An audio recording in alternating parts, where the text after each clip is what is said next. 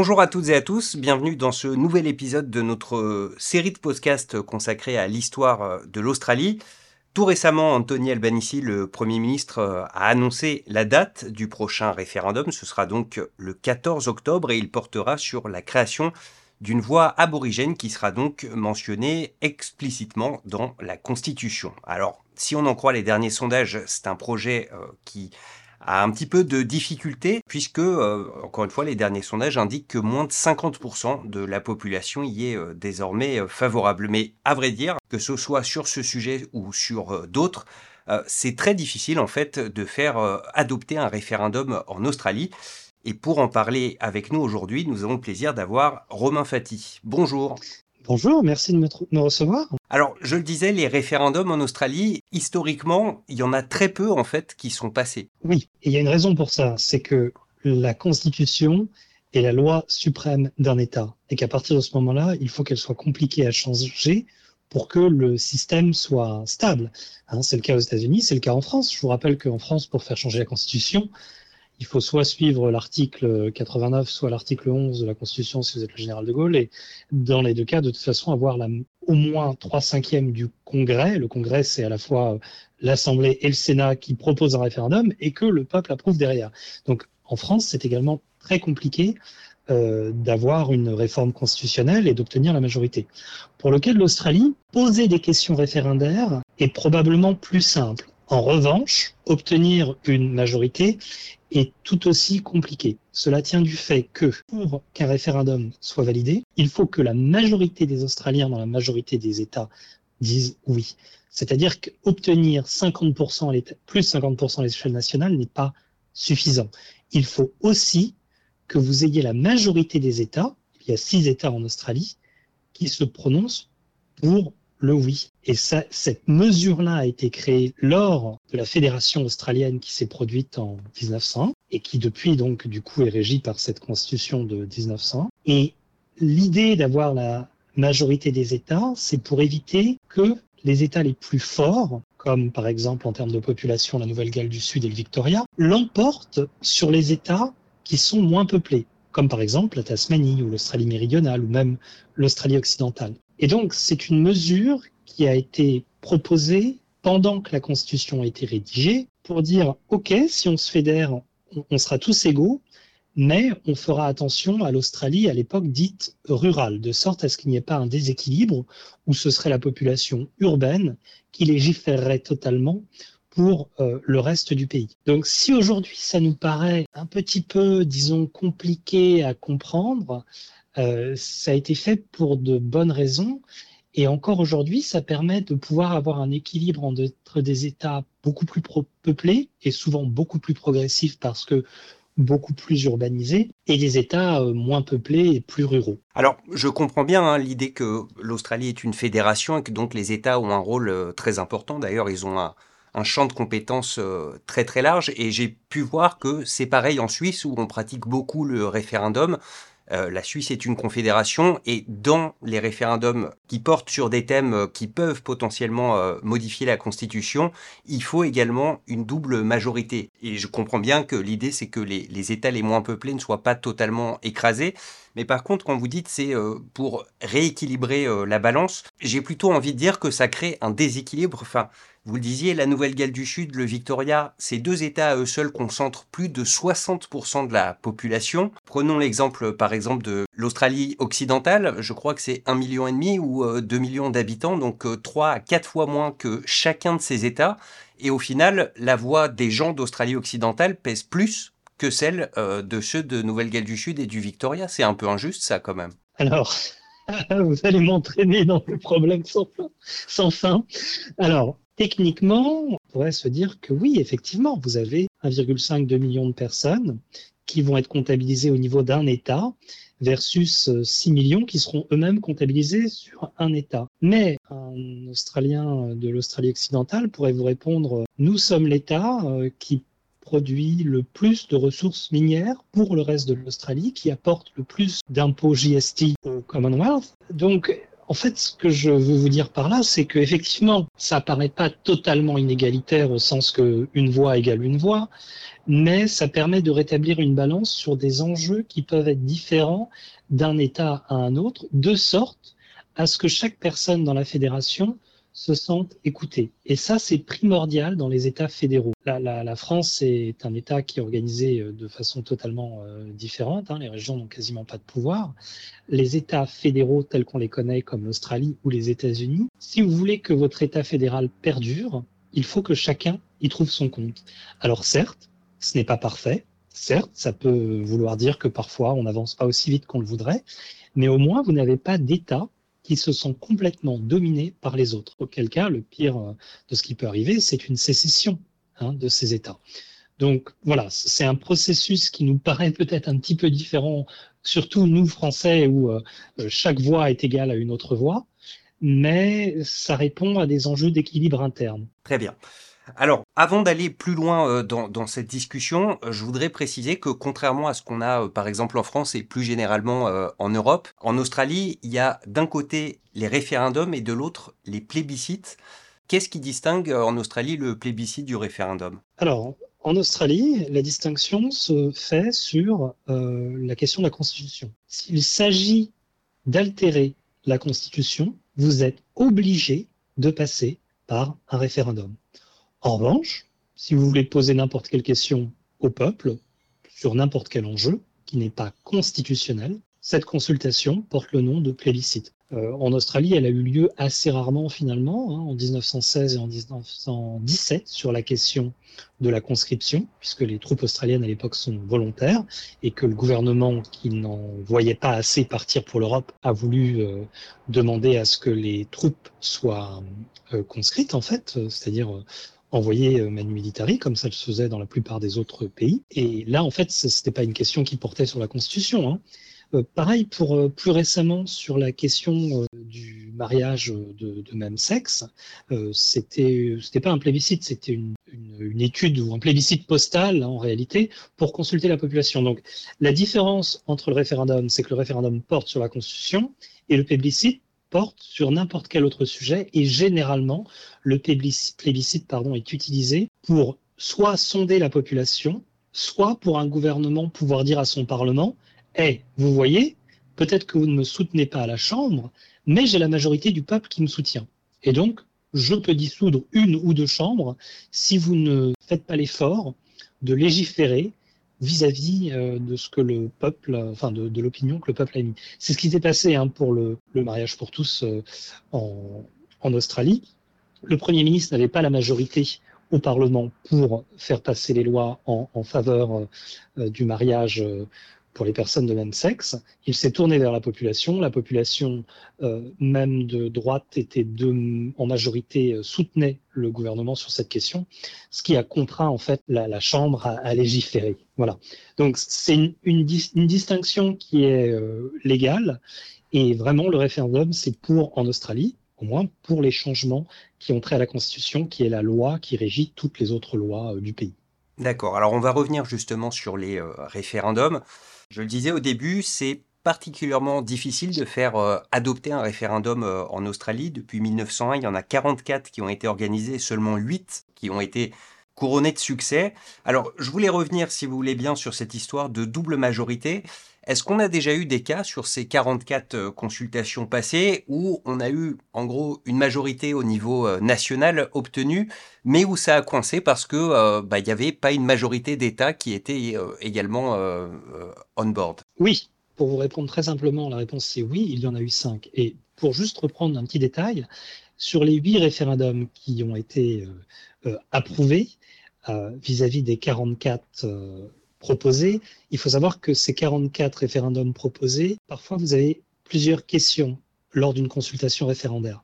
Donc en réalité, il y a eu 44 questions sur 19 fois où les électeurs ont dû se rendre euh, au vote pour le référendum. Donc c'est un petit détail, mais c'est un détail important parce que euh, quand vous proposez plusieurs questions sur une feuille le jour du référendum, parfois les gens s'en mêlent un peu le pinceau puisqu'ils ne savent plus vraiment ce pourquoi ils votent.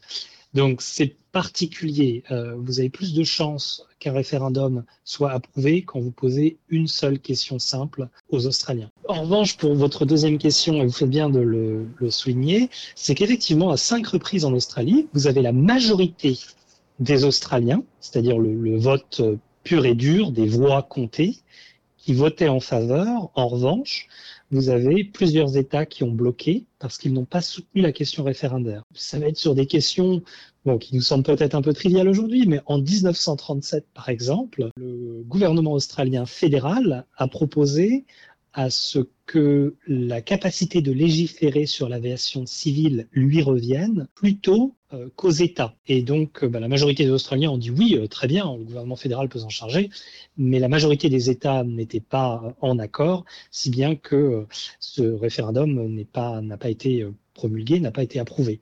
Ça s'est reproduit en 46 euh, à deux reprises, en 77 et en 1984, sur des questions, par exemple, d'élection euh, d'élection des sénateurs. Par exemple, vouloir élire les sénateurs au même moment que les députés. Alors vous allez me dire, mais attendez, euh, enfin, je vois pas le rapport.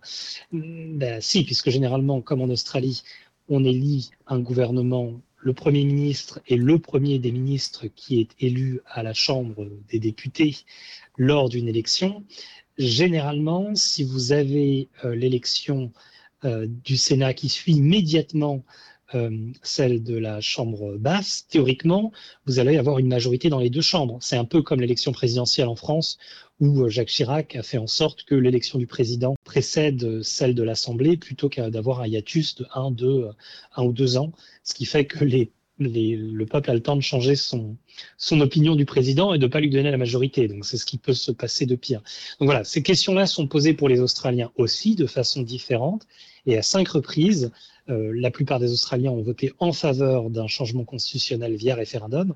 En revanche, comme la majorité des États n'étaient pas pour, eh bien ces référendums euh, se sont fait euh, retoquer.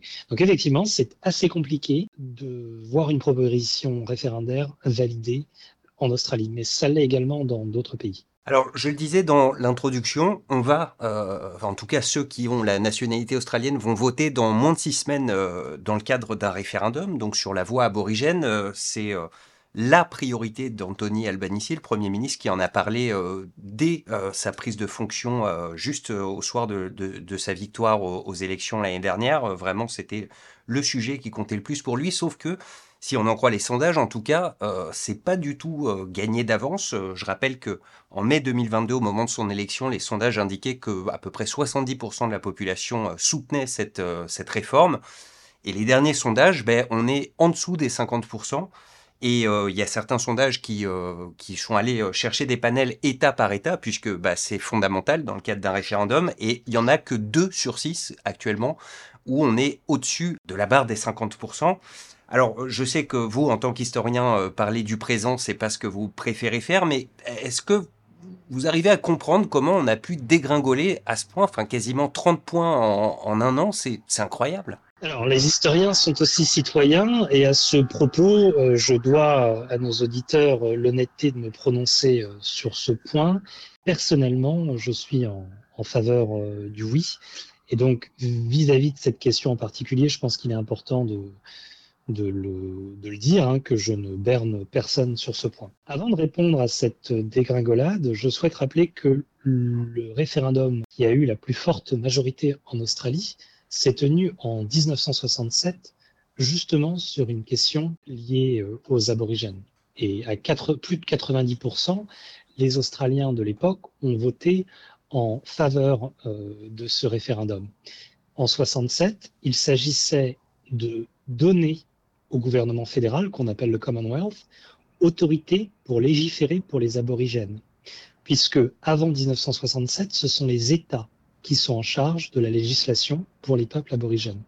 Donc d'une part, il s'agissait lors de ce référendum de transférer le pouvoir législatif des États vers le gouvernement fédéral, et d'autre part, d'inclure les populations aborigènes dans le census, dans le recensement national australien. Avant 67, ils ne l'étaient pas, c'est-à-dire qu'ils étaient comptés puis exclus.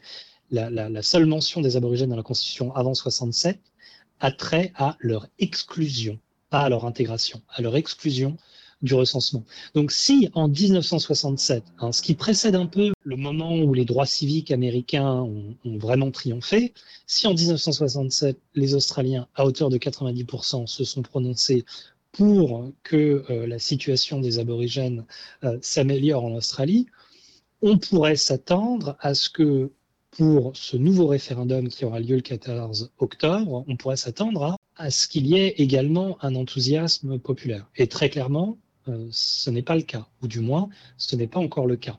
Alors effectivement, vous l'avez rappelé, lors de l'élection du gouvernement Labour, euh, il y avait un franc soutien vis-à-vis -vis de cette proposition. Mais le gouvernement a aussi perdu en soutien euh, depuis son élection, ce qui est tout à fait normal et, et logique. Il faut dire également que personnes qui sont en faveur du non font un très bon travail de confusion.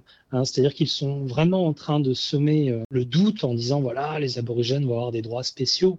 Mais n'importe quoi. C'est absolument, c'est une ânerie. La question qui va être proposée, et je me suis permis de la traduire parce que je trouve que c'est extrêmement important de proposer euh, des termes clairs. Il va s'agir de dire oui ou non à l'inclusion du message suivant dans la Constitution. Donc vous pourrez, ou ceux qui votent, voteront, pardon, pourront dire oui ou non à l'intégration du chapitre 9, reconnaissance des peuples aborigènes et des îles du détroit de Torres, section 129, la voie aborigène et les îles du détroit de Torres, en reconnaissance des peuples aborigènes et des îles du détroit de Torres en tant que peuple premier de l'Australie. Alinéa 1, il sera établi un organisme qui sera appelé la voie aborigène et des îles du détroit de Torres. Alinéa 2, la voix aborigène et des îles du détroit de Torres pourra chercher à se représenter devant le Parlement et le gouvernement fédéral sur des sujets qui ont trait au peuple aborigène et des îles du détroit de Torres. Alinéa 3 et dernier alinéa, le Parlement aura, sujet à cette constitution, le pouvoir de légiférer en ce qui concerne les questions qui ont trait à la voie aborigène et des îles du détroit de Torres, telle que sa composition, ses fonctions, ses pouvoirs et ses procédures. En l'occurrence, il s'agit de dire oui ou non à, grosso modo, un organisme consultatif. Sans véritable pouvoir propre. Sans aucun pouvoir. Hum. Le- la, la- la seule réalité de cet organisme, c'est qu'il existera et pourra proposer au gouvernement des législations ou, des amendements sur des législations euh, qui, sont proposées par le gouvernement. Et donc, ce- ce- cet organisme se prononcera vraiment seulement dans les cas où, les lois proposées concernent les peuples aborigènes. Mais c'est consultatif, c'est-à-dire que si ce corps euh, ou cet organisme qui s'appellera la voix euh, se prononce, le gouvernement peut très bien dire mais écoutez, messieurs, dames, merci de votre avis, bonne journée. Hein, comme ça se voit euh, de façon assez très fréquente sur tout un tas de sujets, Ouais. sur l'environnement en Australie, sur les lois du travail. Donc la voix aujourd'hui, c'est une proposition à minima où euh, des représentants aborigènes auront le droit de dire bah, écoutez, euh, la loi que vous proposez, euh, monsieur le Premier ministre, nous convient, ou elle ne nous convient pas et on vous propose cela, et le Premier ministre pourra dire bah, très bien, on vous écoute ou on vous écoute pas. Mais en aucun cas c'est un pouvoir législatif, en aucun cas c'est un pouvoir décisionnel, c'est simplement de la consultation. hein. comme si vous demandiez euh, à, votre partenaire, euh, bon, euh, qu'est-ce qu'on mange ce soir? Ben, Je préférais ceci, peut très bien, mais tu auras quand même ce que je te prépare, et puis après c'est tout. Ou alors, non, ben, je, je conçois ce que tu me dis et je vais changer le menu. Donc, c'est un premier pas vers euh, peut-être d'autres choses, comme euh, par exemple un traité, euh, comme une politique de réconciliation, etc. Mais en tout état de cause, même si ce référendum était approuvé, ça ne changerait pas la- l'Australie du jour au lendemain, et encore moins ses structures légales. Un dernier point, Anthony Albanese, mercredi, dans son discours, euh, a dit, en gros, si vous votez non, vous votez euh, pour le statu quo, vous votez pour que rien ne change. Et euh, on sait que la situation actuelle est loin d'être satisfaisante pour, euh, pour les aborigènes. hein. On va pas rappeler euh, le panel des inégalités qui les frappe sur à peu près tous les niveaux, mais c'est c'est- pas très enviable hein, comme, comme situation, être aborigène en Australie en 2023. Quelles conséquences pourrait-il y avoir si le euh, l'emportait? Moi, je vous propose d'imaginer la première page du Monde ou du Figaro ou du New York Times. Hein si les Australiens refusent, mais on aura l'air de, personnes d'Afrique du Sud dans les années 80. Hein J'extrapole un peu, mais refuser à reconnaître une voix consultative au, peuple premier, mais c'est un niveau soit de méconnaissance, soit de racisme latent ou euh, évident, euh, qui paraît euh, en 2023 problématique. Il ne s'agit pas de leur donner des pouvoirs spéciaux, il ne s'agit pas de créer une caste différente de citoyens, pas du tout. Il s'agit simplement que des représentants aborigènes euh, élus par des aborigènes ou promus par des aborigènes se regroupent entre eux dans un organisme consultatif qui pourra euh, lire euh, les lois qui ont trait aux aborigènes et dire bah, ça c'est très bien ou ça ça l'est moins et on vous propose telle amélioration.